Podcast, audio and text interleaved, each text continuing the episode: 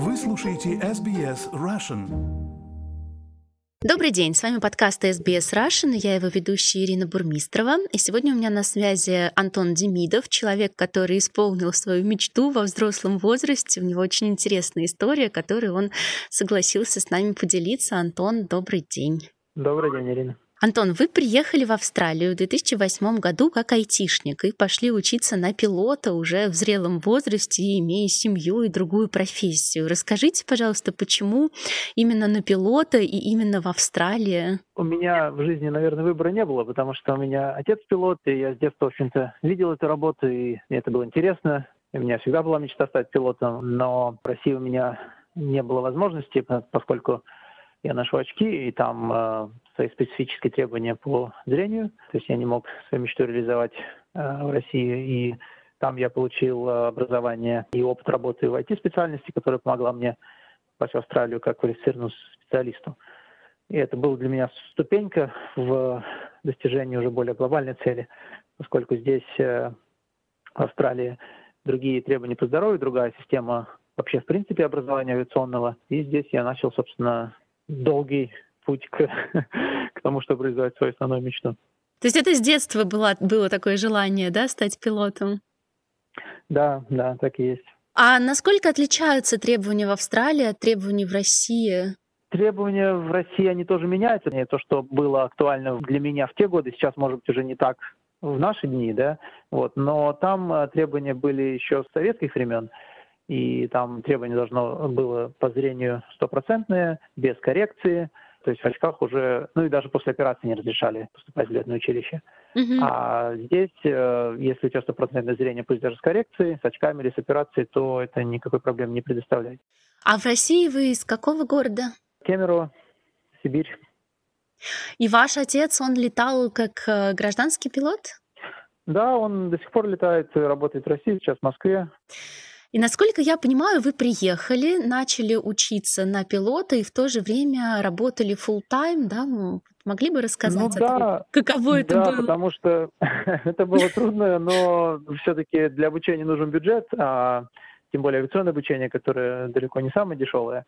Потому что один летный час стоит, э, ну, в разных, скажем, аэроклубах там можно найти, может быть, от 150 до 300-400 долларов, а этих летных часов надо порядка 150-200 как минимум для коммерческой пилотской лицензии, плюс э, там дополнительные теоретические, э, теоретическая подготовка, экзамены. То есть это все, конечно, занимает уйму времени и денег. В принципе, австралийское образование, оно довольно гибкое. То есть есть два пути. Можно пойти на full тайм обучение и получить сразу коммерческую, коммерческую лицензию.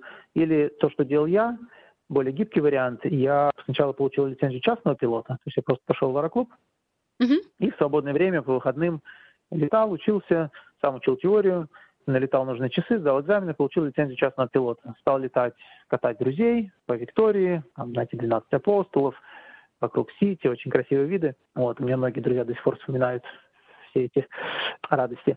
И налетал еще больше часов таким образом, а, сдал еще больше экзаменов, еще больше времени потратил на изучение теории, сдал экзамены, сдал а, практические экзамены и получил лицензию коммерческого пилота. И на все это у меня ушло где-то, ну, коммерческую лицензию я получил, по-моему, если меня сейчас не изменяет память, в 2013 году. Э, но, как потом оказалось, эту лицензию можно повешать на стенку и любоваться, но никакого практической пользы она практически не приносит, потому что когда ты начинаешь искать работу, у тебя, естественно, спрашивают опыт, а где ты его возьмешь, когда ты только-только выпустился. Там пришлось пройти дополнительные курсы, дополнительные подготовки, получить дополнительные рейтинги к этой лицензии, ну, то есть дополнительные допуски, так скажем.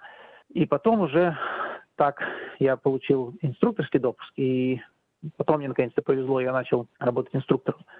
Но при этом у меня уже была семья, уже появились дети, естественно, ипотека, то есть э, запросы финансовые росли, и инструкторская работа меня бы не прокормила, поскольку это все-таки работа начального уровня, и оплачивается она, ну, скажем так, чуть ниже среднего. То есть поэтому я все-таки сохранял свою работу full-time в IT, э, что позволяло мне содержать семью, и по выходным работал инструктором в летной школе, что позволяло мне налетывать часы, получать еще больше опыта и уже как бы становиться более, так сказать, ценным кадром в авиационной э, отрасли.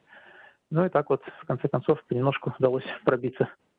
С ума сойти. То есть получается, что у вас практически не было свободного времени, да?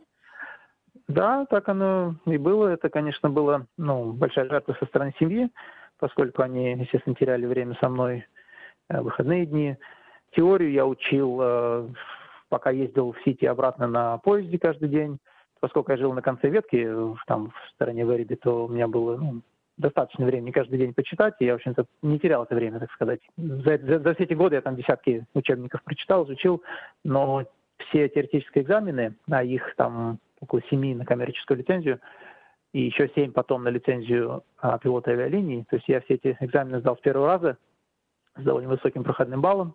А, и, ну, как бы многие удивлялись, там, как это так сразу получилось, потому что, ну, многие, скажем, экзамен заваливают, пересдают. Но это просто у меня была, была цель, и было, как бы это объяснить, э, увлечение, да, в общем, э, правильное слово мотивация. За эти годы было когда-нибудь желание бросить это все или нет? Нет, нет, на самом деле даже не припомню. Ну, наверное, а, было самое глубокое разочарование, когда я не прошел собеседование в Qantas Link, который вот региональные перевозки, знаете, да.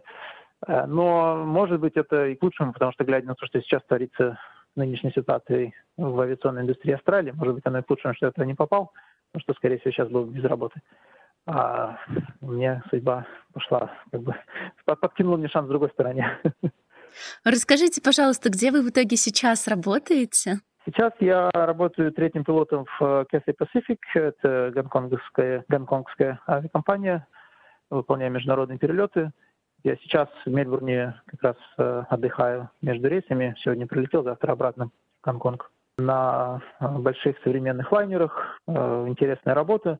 Но, естественно, для меня это был, так сказать, большой шаг, поскольку здесь, в Австралии, я работал на маленьких самолетах инструктором на двух-четырехместных самолетах, и сразу там на 300-400 мест перескочить, это, конечно, так сказать, э, практически надо было начинать учиться с нуля, так сказать. И это был очень, очень, как по-английски сказать, steep learning curve, да? Uh-huh, но это тоже интересно, это тоже новый челлендж, это опять же мотивирует идти дальше и дальше. Так что продолжаю. На самом деле мое путешествие еще не закончено, еще впереди год работы, и я надеюсь, рано или поздно дослужиться до командира воздушного судна. Ну, я желаю вам, чтобы это обязательно получилось. Спасибо. А сейчас, я так понимаю, вы в основном в Гонконге, да, живете? Пришлось переехать да, и ну, зарабатывать? пришлось вообще многие пилоты в нашей авиакомпании, поскольку мы работаем на длинных рейсах, у нас есть определенное количество часов, которые мы можем вырабатывать в месяц. То есть есть э, то, что в России называлось санитарной нормой. Есть мы не можем перерабатывать, да, потому что нам накапливается усталость. И, и длинные рейсы мы можем в месяц сделать 3-4 рейса в месяц, и больше мы уже не можем.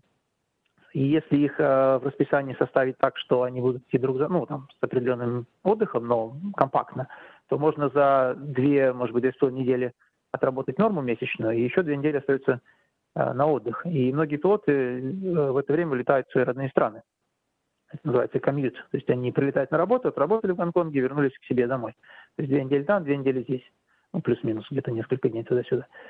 А, и у меня была идея поступать так же, но сейчас с вирусами, со всеми этими ограничениями, с карантинами, к сожалению, не работает, поэтому я пока в Гонконге постоянно, но я думаю, в перспективе все-таки получится а, вернуться сюда, в Австралию, и вот э, на работу летать в Гонконг.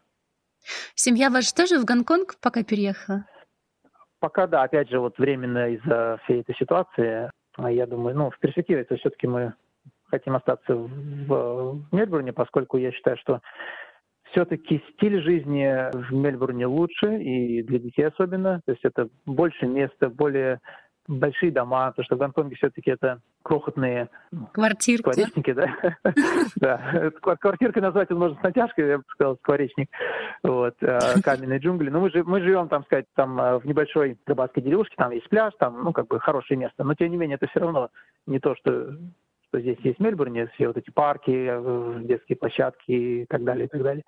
То есть я считаю, что здесь будет лучше. И плюс здесь школа у нас, а мы как-то не очень стремимся, не очень хотим подавать давать ребенку в школу в Гонконге, поэтому все-таки мы хотим остаться здесь. Поскольку с, с, с работой в авиационной отрасли в Австралии очень все тяжело и было, а сейчас вообще, вообще стало просто катастрофа, то ну, вот работа у меня будет в Гонконге пока. Вы сказали, что вы работаете на длинных рейсах. Длинные это какие считаются? Куда летаете? Ну, а, как я сказал, у меня должность третий пилот. Э, обычно минимальный состав экипажа — это командир и второй пилот. Два, два пилота на современных самолетах. Но они, естественно, не могут работать бесконечно, да, не устают. И на рейсах длиннее 8 часов добавляются дополнительные члены экипажа. Может быть, один или два третьих пилота. То есть я работаю на рейсах от 8 до ну, теоретически до 19 часов мы можем летать, это самое, самое длинное, что нам позволяет. Но на практике там в районе 17-17 часов на самый длинный рейс это Гонконг, э, по-моему, Нью-Йорк самый длинный. То есть это через Северный полюс фактически полземного шара надо облететь. Но вот сейчас в Мельбурн э, я прилетел, это один из самых коротких рейсов, которые я могу делать, 8, 8 часов там буквально с несколькими минутами. Вот сейчас, когда вы исполнили свою мечту, что вам приносит наибольшее удовольствие, что самым сложным оказалось, как-то уже смотря на свой опыт? Я думаю, что я, наверное, еще не успела на этом всем отрефлексировать, сказать, что самое сложное трудно. Наверное, сложно было, когда я только начинал э, работать в Гонконге. Первый период был, первый месяц у меня шло обучение, то есть я там был очень сильно загружен, и семья в это время была в Австралии. То есть вот эти вот э, периоды долгой разлуки, они как-то, ну, это было, как сказать, это я об этом не думал, когда подписывался на эту работу, и это оказалось сложнее, чем, чем я думал это будет, хотя я даже и не думал об этом, что это будет так. Ну, в общем, я надеюсь, вы поняли мою мысль, да? Да. Вот это было, да, вот это, вот это было сложно. А, но сейчас, к счастью, мы все это преодолели, мы опять вместе. А в плане работы, в плане учебы, я думаю, это тоже, конечно, трудно, но эти трудности, они такие приятные. То есть это, ну, по крайней мере, мне это интересно, у меня есть мотивация к этому, и для меня это не трудность, это как бы это просто вызовы, которые нужно преодолеть. Но вы когда садитесь в кресло свое пилотское, у вас есть такое, что вот наконец-то я, я смог, я это сделал? А, наверное, да, где-то на подсознании. Не то, что я это активно вот э, ставлю галочку, да, но иногда ловлю себя на мысли, что да, вот я тут сижу и так гляжу на себя со стороны и Фух, неужели? Исполнилось, свершилось. Антон, да. расскажите, пожалуйста, вот сейчас в связи с коронавирусом, получается, что вы прилетаете в новый город, и практически во всех странах вы не можете выйти из отеля, или как-то по-разному это устроено? Это, э, это по-разному в разных местах и по-разному по времени, потому что у нас есть правила компании, которые меняются. То есть был период, когда нам разрешали выходить из отелей, потом был период, когда не разрешали, сейчас опять можно но на это накладываются еще местные правила. То есть, например, вот в данный момент времени сейчас в Мельбурне я не могу выйти, потому что ну, это мельбурнские правила, я сижу в отеле. А если бы я, например, полетел в Лондон, то я мог бы на два часа в день выйти из отеля и погулять. Поэтому это зависит от времени и места. Ну, то есть, когда это все пройдет, можно будет еще и мир дополнительно, да, посмотреть. Ну, когда, да, когда пройдет, несомненно, потому что обычно у нас отдых, ну вот здесь у нас сейчас день, ну, полтора дня, и это, в принципе, короткий, потому что обычно это 2-3 дня. А некоторые бывают такие рейсы, что и, и там 5 дней где-то нужно отдыхать. Поэтому, естественно, есть возможность изучить э, местности очень хорошо.